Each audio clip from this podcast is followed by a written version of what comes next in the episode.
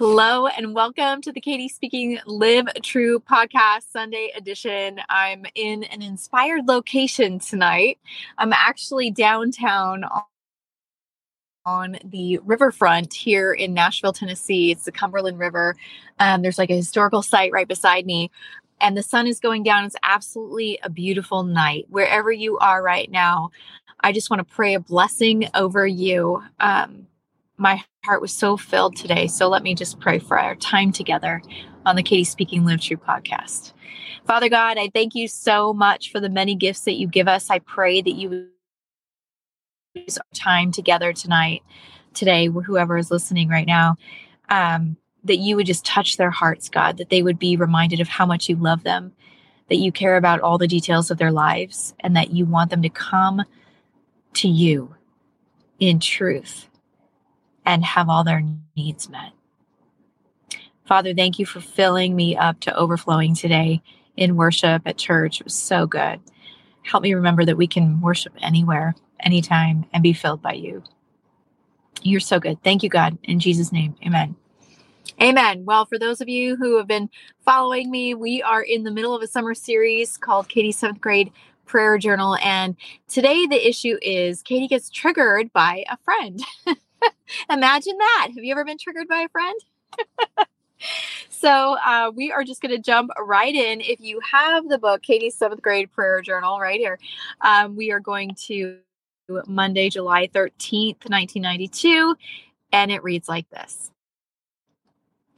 Even though you know, I'm sorry I didn't exactly say what I did yesterday, so I'll tell you now. I got up and went to church with Gram. Then sermon the sermon was about the good Samaritan. That's one of my favorite Bible stories. After the priest was done talking, I told the lady next to me that that was one of my favorite stories. All she said was straight to the point. I agreed with her and wore a smile the rest of the service. Then Gram and I went to IHOP for brunch. That was so nice. Then we came home. Later, we went to see the movie Prelude to a Kiss. I thought it would be good, but it stunk. Anyway, then Gram home, and the rest is history. Then today, once again, you answered prayer in a big way. I met some neighbors this morning and wore my new outfit. I also got a letter from my mom. Thank you so much. Now I know it can take up to a week to get a letter somewhere, even though I'm only in Albuquerque, New Mexico, and my mom is in San Diego. Anyway, Gram and I went and cashed the check that mom sent to me. I paid Grandma back. Then we went to Smith's grocery store. She thought she could pay a bill there. I got a compliment from someone on my now on my new outfit. Gram and I decided while we were there, we might as well see if they have anything that I want to buy, but all I got was film for my camera. Then Grandma and I went to the post office and she got stamps with woodpeckers on them. Also, before we left the house, I called mom at work and let her know that I got her letter finally. Thank you. After going to the post office, we went to Furr's, the grocery store. I found everything I wanted there. I got my curling brush for my hair, a home perm set, and batteries. After that, Gram proposed that we go to Taco Bell for lunch. And then um, we went to this book, music, and video store called Hastings. I got the August issue of 17 magazine, a Tori Amos tape, and a Black Crowes tape. I think Tori Amos is some sort of a Christian. I listened to her whole tape and it's pretty cool. I haven't gotten a chance to listen to my Black Crowes tape yet. I straightened my hair all by myself. The perm solution stuff made my hair lighter too. Then I wanted to call Rachel but Grandma wouldn't let me. She says, write her a letter. I hope Rachel calls soon and tells me what's going on at home. Sometimes I wish I could be home with Rachel, but if I were, I know I'd miss everyone here. After I got back from shopping, Kirk came by. I took my camera and we went down to the Rio Grande River. We had a nice time, and then I got mad at him for always being so depressing. I shouldn't have, but he doesn't want to change. I told him not to come looking for me anymore. I wonder if I should have said that or not. Now, I guess all I can do is pray for him and his family. But while I was at the river, I got a lot of pictures. I wanted to go in the water, but Kirk was too scared to go in, and I didn't want to go in by myself. When I came home, I told Gram what it, what happened, and she said I, I was better off without Kirk.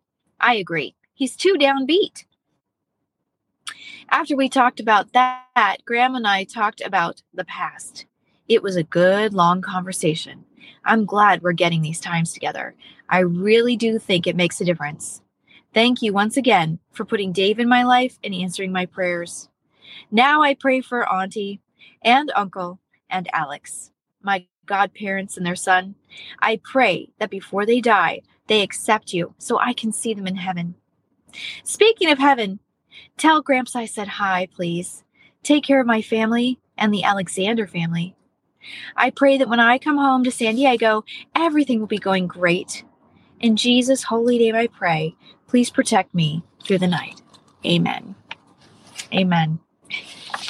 Well, if you read the caption with this video, you know that I suggest a couple of different things for dealing with a negative Nancy.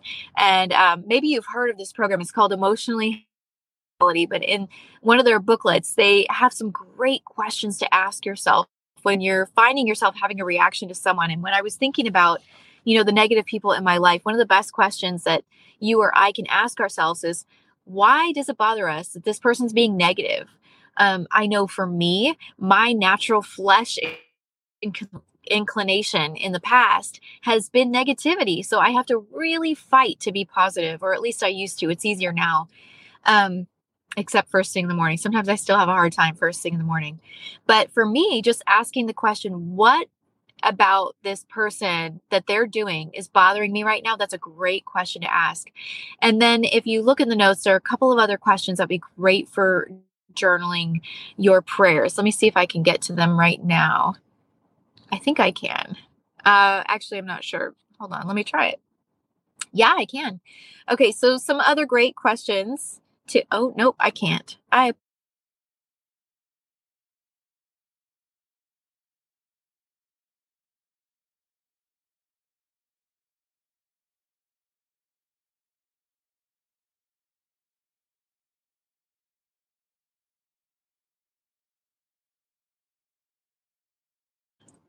So sorry about that little glitch in the audio there, but the questions to ask yourself is why am I being triggered? Does it serve me that I'm being triggered right now? How am I feeling? Um, and then what do I need to do to take care of myself? So, those are some great questions to ask yourself um, when you're being triggered by somebody. And just sit with that for a minute and you can decide how to best take care of yourself in that moment. Ask the Lord to show you, and He will. So, with every podcast that I do, I try to share a truth that God showed me. And is truth number four from the journal. It's what you are going through right now won't last. And this is both a positive and a negative, right? Because if we're going through something wonderful, uh, we need to treasure it in our hearts. But if we're going through something awful, it's good to know that it's not going to last, that we can have our eyes on heaven. We can have our eyes on the promises of God. So this is what is Ecclesiastes, sorry, this is what Ecclesiastes 3 1 through 13 says.